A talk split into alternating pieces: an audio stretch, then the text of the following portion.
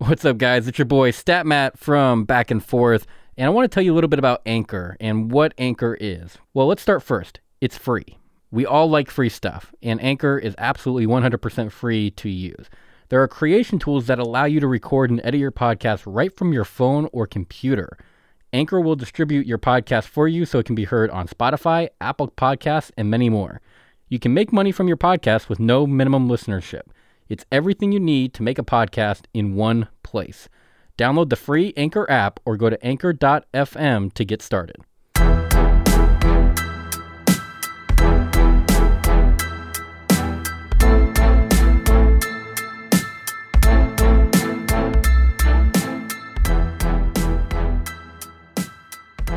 Welcome in back and forth here for episode three. Y'all got me all solo yesterday, so rip to your ears for that. Solo Matt. Solo, but as you can tell, Joey G's back in the studio. I'm of course your host, Stat Matt here. you can thank the Henhams, the Henhams for uh, for Joey not being here yesterday. big uh, big shout outs to Jack and Will Henham. Jack and Woo. The- yeah, exactly. Ooh. the booze rain on the Henham. Uh, but we do got a lot to get to. We've got a game five from the Vegas Golden Knights last night to break down. We'll also take a look at game six uh, coming up. And we've also got a game two from the Clippers Sun series to break down. And we have currently an NBA game and an NHL game for that matter, both in progress as we speak at the time of recording. So, without, without further ado, and also, I forgot to mention, we've got a brand new coach in the NBA. Well, head coach. He's been a coach in the NBA, but now Then he's a head assistant came from the Popovich coaching tree. We'll get into his. Uh, we'll get into who it is and what team hired him. Absolutely. Shouldn't be too hard to figure out though. right. But uh, let's get it started here with the Vegas It's a Golden real Knights. mystery.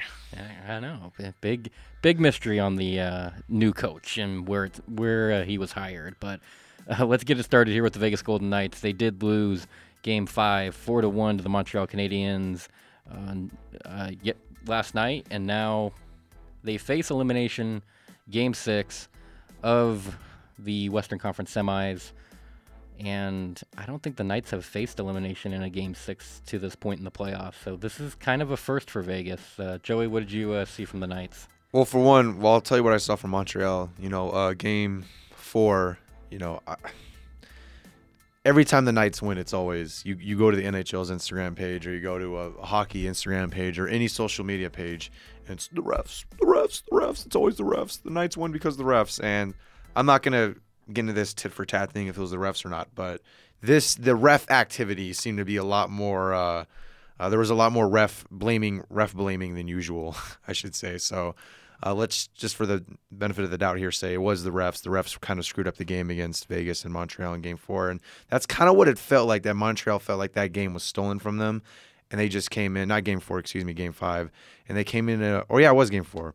Um, they kind of just came into Vegas with the attitude of that they were pissed off, pretty much. Uh, they they wiped the floor with Vegas. They got off to an early 3-0 lead. Vegas was able to get a goal uh, around the third period, and kind of it was too little, too late at that point. And uh, it's going to be tough. Like Matt said, they have not faced an elim- elimination game yet this season, uh, and it's going to be on the road in Montreal. I think that's also. Will was telling me about it. It was like Mo- Montreal Day there in Canada, or something. There's some type of Canadian holiday uh, the day of game, the day of Game Six, and it's a home game, so very Fantastic. yeah, they, Vegas just oh they're in a great position to win this game, and Fleury his age is showing a little bit. And you kind of see, it was a little shocking that uh they went back to Fleury for game for game five and not sticking with Robin Lehner, who had a really good game four and was able to only allow one goal and just kind of. they're- They're rolling with him and they got the win, so you think they'd want to keep the momentum going with him, and they, they throw Fleury back out there. So it'll be interesting to see what they do game five. Um, do they switch it up again, or they stick with Fleury and they put their confidence in him? Uh, but yeah, I mean it's it's not looking good for Vegas. They this is a must win clearly, and uh, you want to do everything you can to get back to Vegas for Game Seven, which they've struggled this series. They're one and two at home uh, this series against the Montreal Canadiens, and uh, you know it's it, like Matt said, anything short of a Stanley Cup appearance this season, just based off how it's gone, is probably. I mean, they've made the Western Finals, and again, this is an expansion team only four years in, but it's like we kind of sound like spoiled, spoiled, rotten fan bases right now. But nothing less. Uh, this this would be a little bit disappointing. You know, you go 40, 14, and two. You know, the hope is to at least get in the Stanley Cup championship, but uh, they may they may come a couple games short of that. Yeah, so I- I don't. I think Vegas. I I don't want to necessarily the lack of energy from Vegas in Game Five, and it was really on both ends of the ice. I mean, their defense did little to nothing, in my opinion, to help Marc Andre Fleury out in Game Five. They left him in a lot of vulnerable spots, a lot of breakaway chances for Montreal, a lot of odd man situations. And that's part of the reason, you know, Montreal was able to get, you know, four goals or at least three, and then they had an empty netter late. Um, that's part of the reason they were able to score as much as they were, was because Vegas, the Vegas defense would refuse to help out Marc Andre Fleury, you know, get him some assistance. And to correlate with that, the Vegas offense has been absolutely nowhere to be found since game one of this series when Vegas put up four goals. And it's kind of shocking, but in the and this is for the entire playoffs. When Vegas scores three or more goals in a playoff game, they're a perfect nine and zero. They haven't lost. When they score two or less, they're one and eight. So the Vegas offense has to come to life in Game Six. There's no ifs, ands, or buts about it. They're going to have to get to at least three goals if they want a chance to win. The other area that they've really struggled this year, particularly in the playoffs, is the power play. And They've always since we've gotten this team, they've always struggled with the power play. Right, but it seems like this year particularly they've just been historically bad almost. Um, they're 0 of 13 on their last 13 power plays.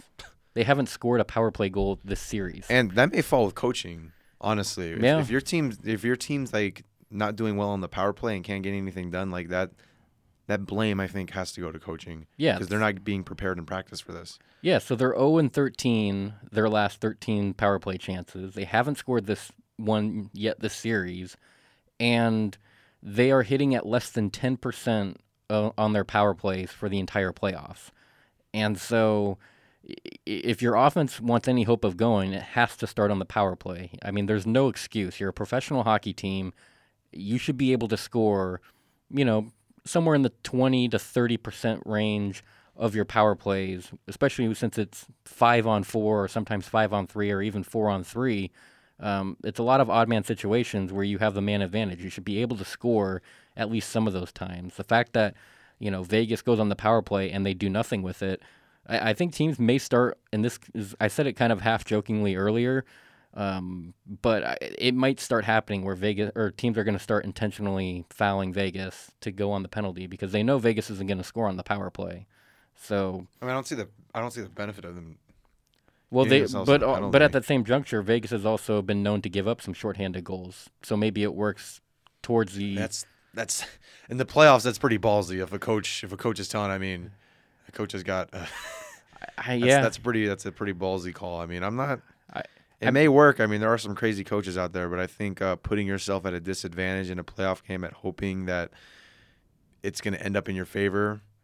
I mean, if it backfires, you're going to look really stupid, and you may you may lose your job for something like that. yeah. I mean, I don't know. I've seen really crazy stuff happen in the NHL and stuff that makes me scratch my head. One thing that I've never seen work is pulling a goalie. Now I have yet to see that like efficiently work. f- I've, Like I've seen it a handful of times. It's actually been okay and it's worked. Um, it it again, it's I could probably count like four or five times that I've actually seen it work. I just see teams get more in a pit, or they just dig themselves a deeper hole, and the, the deficit grows when they do that. but it only usually works when they're only down one. Like if they're down two, I've never seen it work. Yeah. But down one goal, I've seen some teams be able to tie the game up, and some even sometimes go on and win the game, or at least force overtime. So, I mean, for the goalie situation for the Knights, I don't know how Pete DeBoer is going to win. Um, if, if they lose Game Six, regardless of who's in net, if it's Robin Lehner, you're going to get the people that are going to say, "Well, why did you bench a future first ballot Hall of Famer?" If Marc Andre Fleury's in net and they lose, people are going to say, "Well, why didn't you go with the hot hand Robin Lehner? He won his last start." So, I, for me, I think if Vegas loses Game Six, Pete DeBoer's at a lose-lose situation on the Yeah. goalie. Um, if they win, nobody's going to care who was in that. Um, but if they lose, you know, there's going to be questions regardless. So, um, like Joey said, you have to look at this in a bigger perspective that yes, Vegas has made their now third conference final in four years, I believe. They've made the playoffs all four years. And while this looks a little bit, I guess you could label this conference final a little bit of a disappointment if they lose because it's to a team that under normal playoff format would not have made the playoffs to begin with.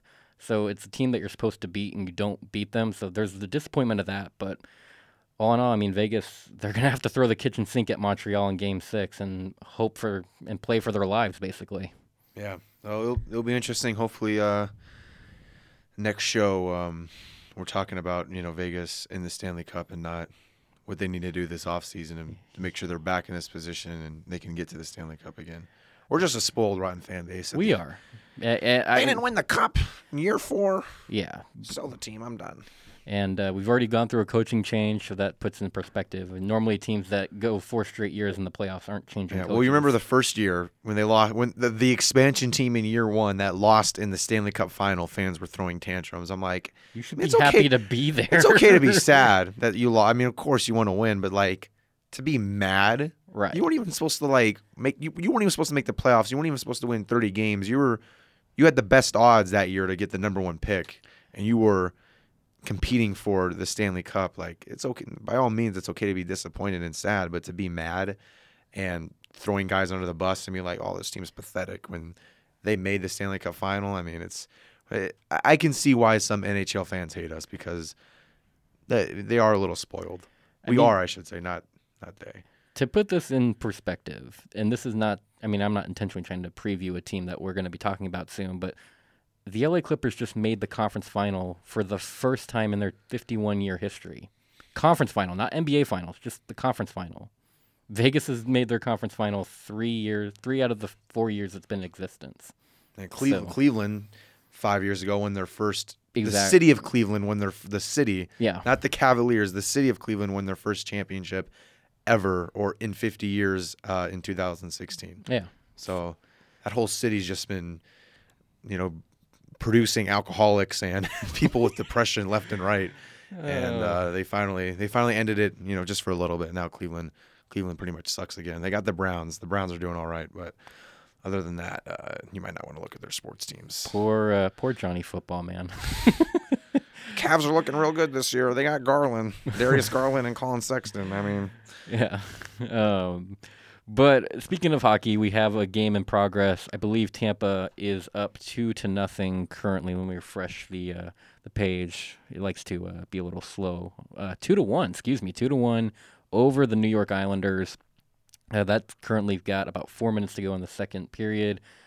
T- Tampa looking to close out the Islanders tonight. They're up three two in that series. So, if Vegas has to play Tampa or Montreal has to play Tampa, yikes! In I, mean, I don't know. Everyone keeps doubting Montreal. They, they I mean, well, I mean, if this goes to if this goes to seven, and Tampa wins tonight, I'd be a little concerned regardless of who wins Game Seven because Tampa's going to have an added days of rest. And yeah.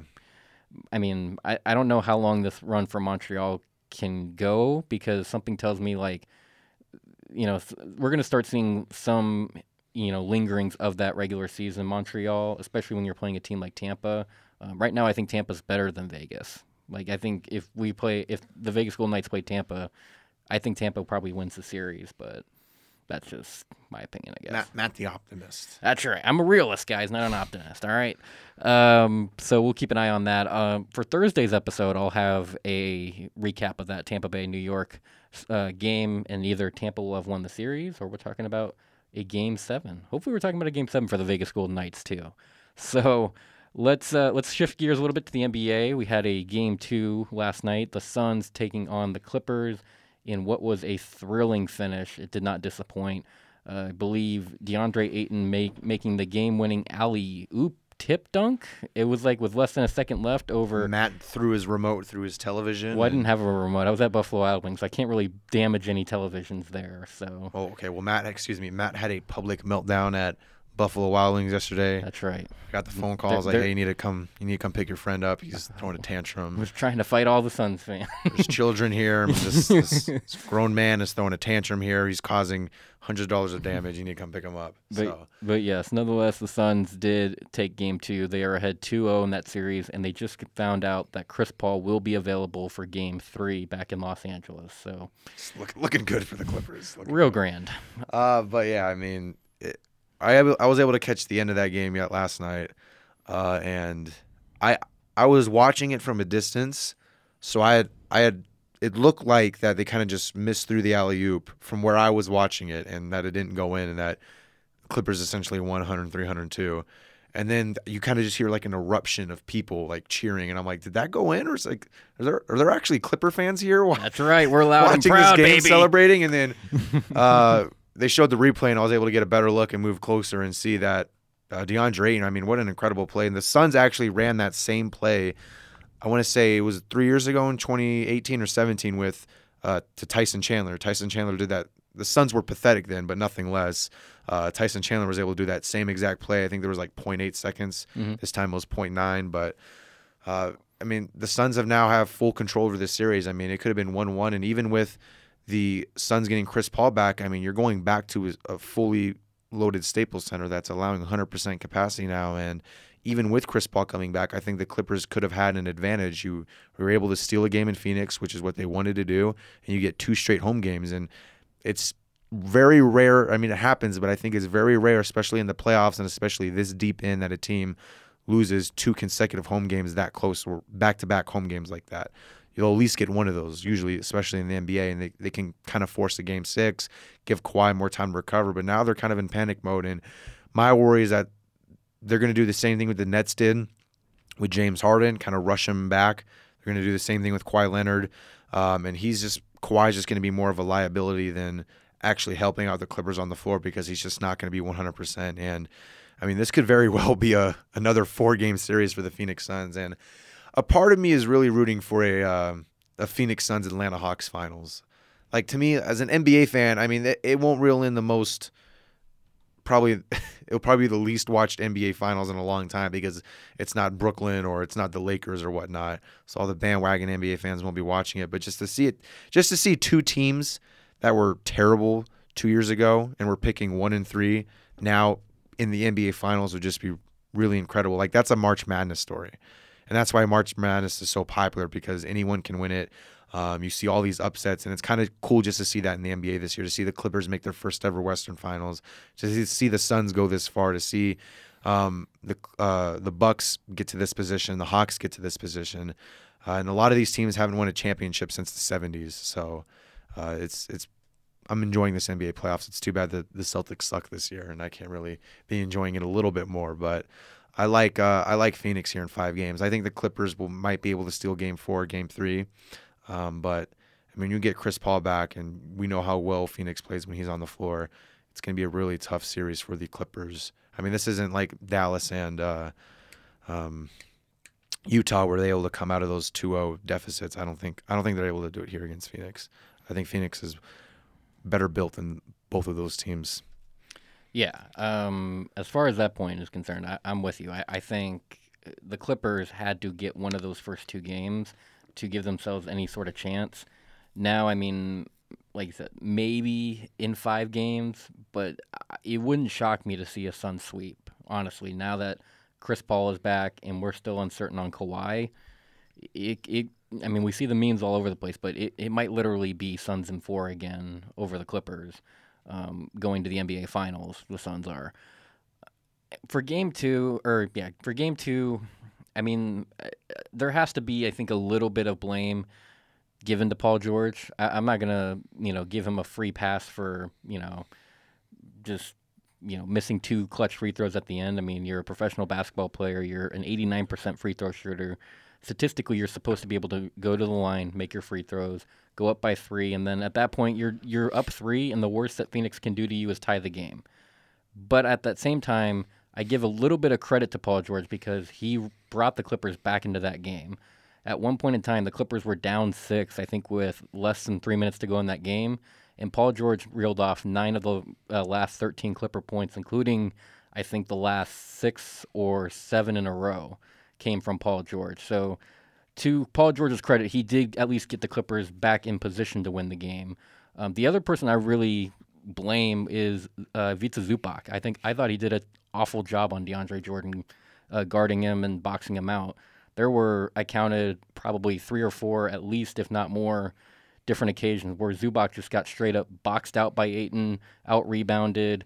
Um, would Ayton would get an offensive rebound and put it in over Zubac, and as we all saw, he basically almost pretty much dunked over Zubac for the game winner.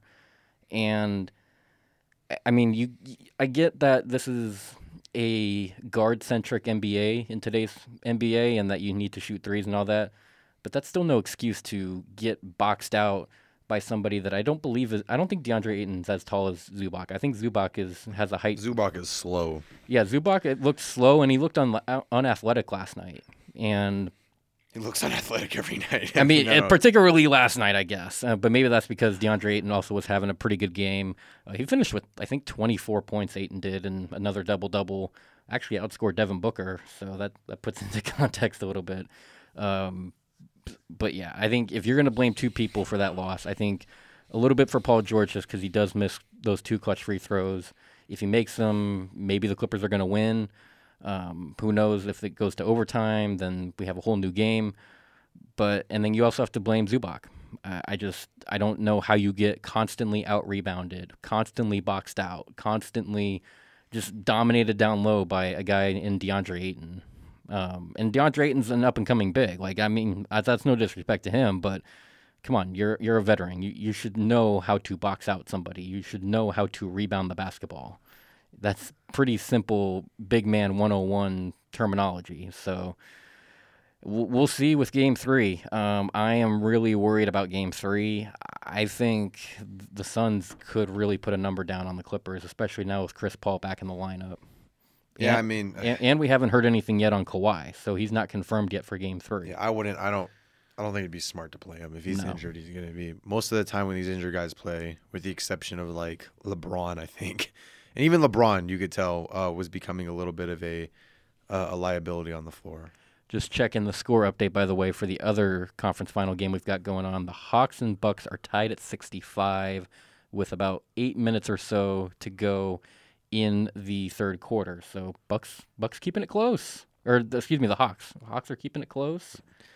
Matt Matt may or may not have put some money on the uh, the Atlanta Hawks. It, it, I, I did put because I decided not to bet because whoever I bet on is going to lose. So, so, I'm just gonna. Jo- Joey took one for the team. Screw over any fan bases. We we we appreciate Joey taking one for the team. I did put down a small wager, and I mean like five dollar wager on the Hawks to win the series at I think like plus three seventy odds because I think honestly this Hawks team is a lot better than people are giving it credit for. Man, they're like I've like I said thousands of times, they're one of the best built teams in the NBA. They have a lot of perimeter shooting and that's how you win in today's NBA. And uh, I think if they could get like another like just star in there, uh, they'd probably they'd they'd be in this position almost every year. I think. 100%. I will have that game also to recap for you guys on tomorrow's back and forth. But let's get to that one piece of NBA news that did break this morning regarding uh, Joey's favorite team, actually, in the NBA, the Boston Celtics. You guys have a new head coach. New head coach, Ime Udoka. We, by the way, rehearsed saying that name for about 45 minutes to an hour before the show. Ime uh, Udoka. You know, me and Matt always always butcher names, We're so we wanted to names. make sure. Yeah, we wanted to make sure we got this one right. Uh, but Ime Udoka, uh, the next uh, head coach of the Boston Celtics, I really like this hire. Um, players coach overall. A lot of players like him. Uh, Kevin Durant has a great relationship with him, so I think that means Kevin Durant's coming to the Celtics. It's pretty much confirmed pretty at this confirmed, point. Yeah, right? he's going to request a trade, and Nets blowing it up. yeah, might, we'll might send trade, them. We'll send them Payton Pritchard Might- a couple seconds. Might trade Kyrie Irving. You never know. We'll throw in Grant Williams. Grant Williams is really good. I mean, Brooklyn will love Grant Williams. He's a fantastic player. You need a, a good scrapey big man that's gonna just put up points. I mean, he was That's Brad guy. Stevens' guy. That's that's he is that guy. I can assure you. Grant Williams is 100% that dude.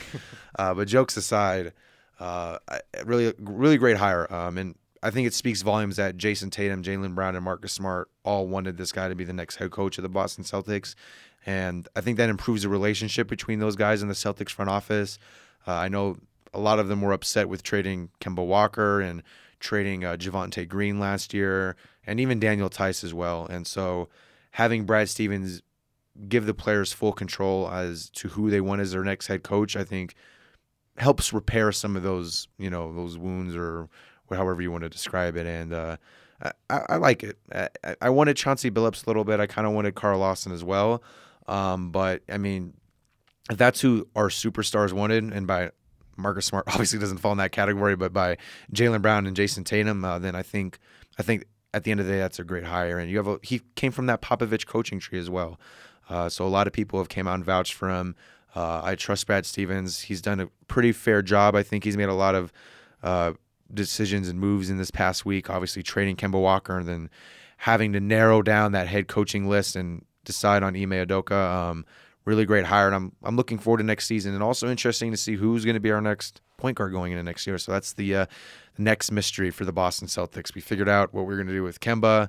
We figured out what we were going to do with our head coaching, and I think the next the next hole is uh, who's going to be our point guard. I mean, it may be Marcus Smart running the one. I'm not, necessarily opposed to that, but kind of would want look someone a little more established to that position. Marcus Smart, for one, comes off the bench usually, and secondly, he rotates between that one and two position. So maybe just get a true starting point guard. I'd feel a little more comfortable, but uh, you know, in uh, Ime Udoka and and Brad Stevens, we trust in the moment. So I like the hire, and uh, we'll see. We'll see how next season plays out for the Celtics. You'll have a full off season to rest. Uh, Jaylen Jaylen Brown will be healthy by that point and uh, hopefully we can get back to uh, losing in the Eastern Conference Finals like like we always do. I've missed that this year. It's like clockwork for the Celtics. Yeah. I'm telling you, we're gonna go to the finals. Yeah. we got the Heat this year. I mean, we should be able to beat the Heat.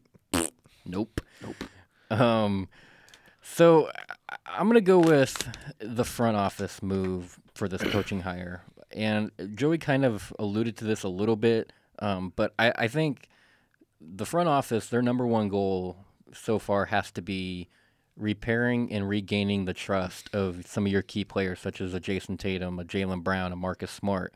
Um, there were reports, many of them, that a lot of players, not just in the Celtics organization, but around the league, um, players, coaches, and even some execs, uh, there was a big trust issue with Danny Ainge. The, there was a lot of people within the NBA that did not trust Danny Ainge. It's one of the main reasons um, you know, Anthony Davis did not go to Boston.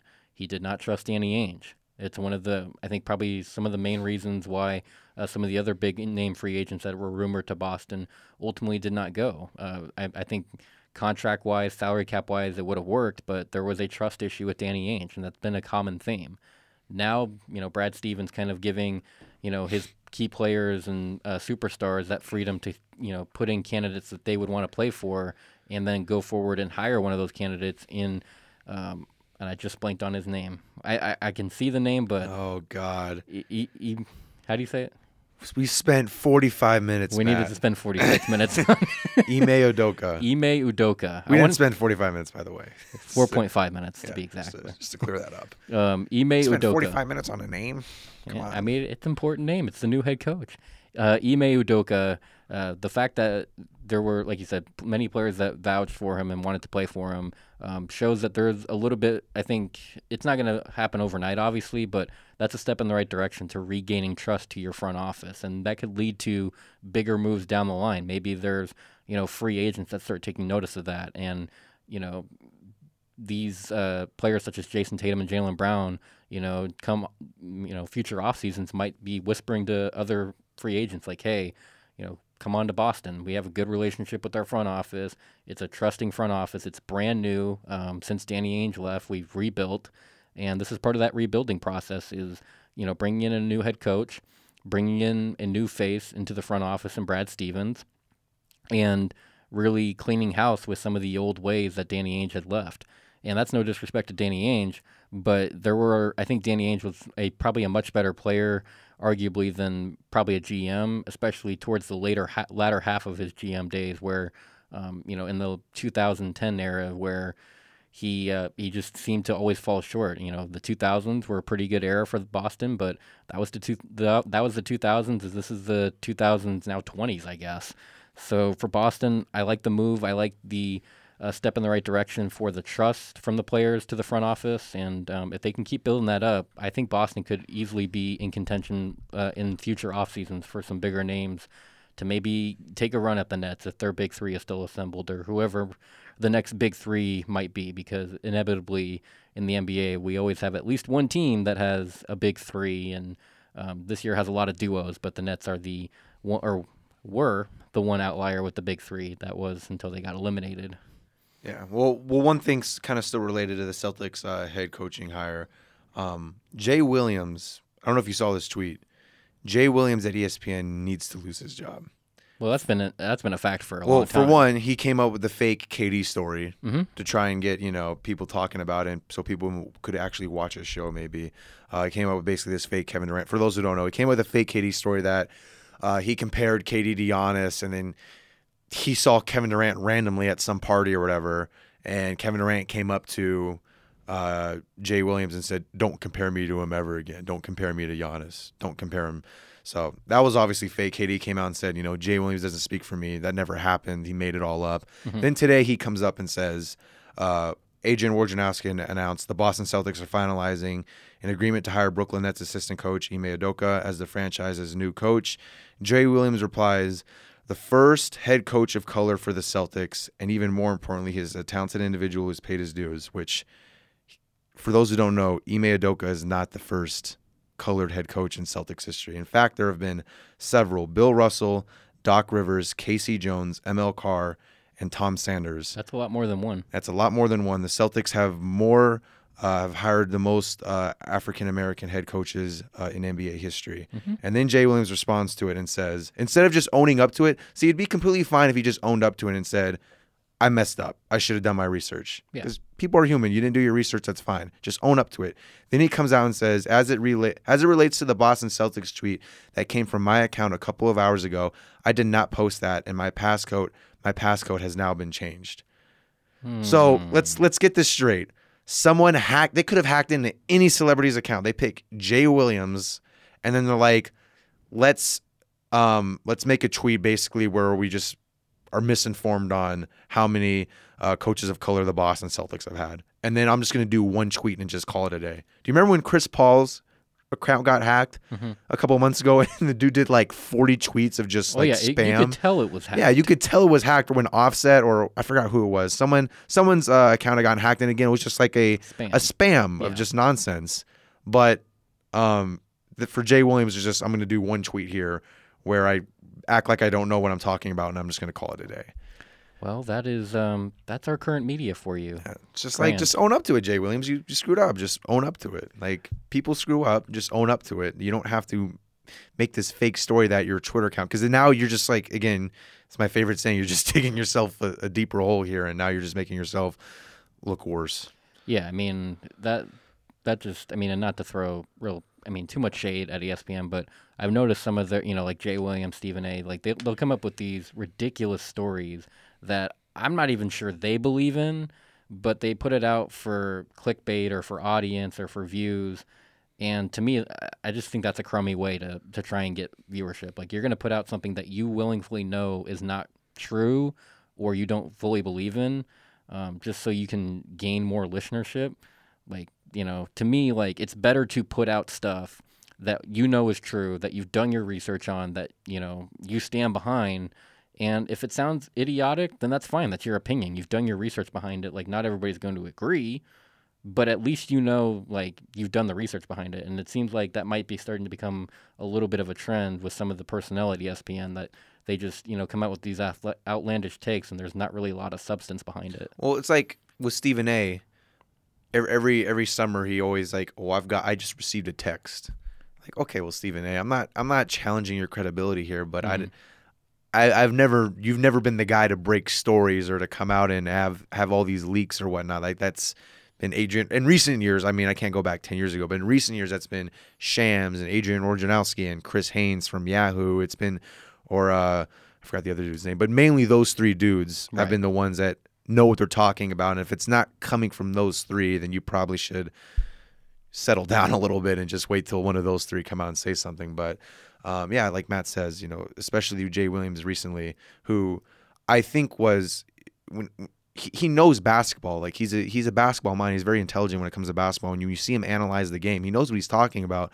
And it's you know I enjoy watching him talk about or recapping a game or um, analyzing a player, or whatever it may be. But coming up with these fake stories and, and doing tweets like that, especially when you work for ESPN and you're putting out false information like that and you're not doing your research on it, and then you're not going to own up to it.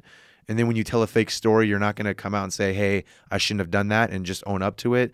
It just makes you look worse and it's just going to make you a more less likable person in the sports media, pretty much.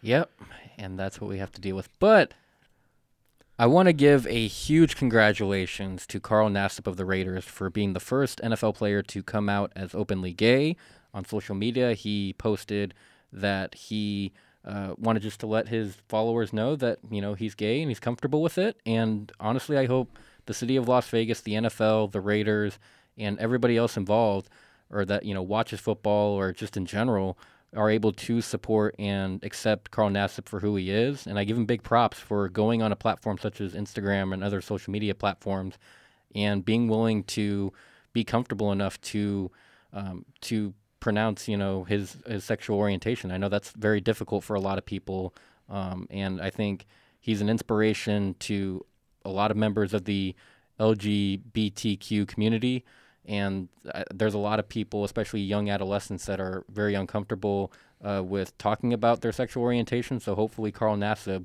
is able to inspire some of those younger adolescents to be more comfortable in their skin. Couldn't agree more, Matt. Very happy for Carl, and uh, big props to him. He also donated $100,000 to the Trevor Project, which is the leading national organization providing crisis intervention and suicide prevention services to LGBTQ youth. Um, and can't wait to see him out on the field next year. You know, hopefully we can uh, see the Raiders in the playoffs. Couldn't have said it better myself. We'll catch y'all here tomorrow for another edition of Back and Forth, a Thursday edition reminder. You just get me tomorrow again. So lucky you.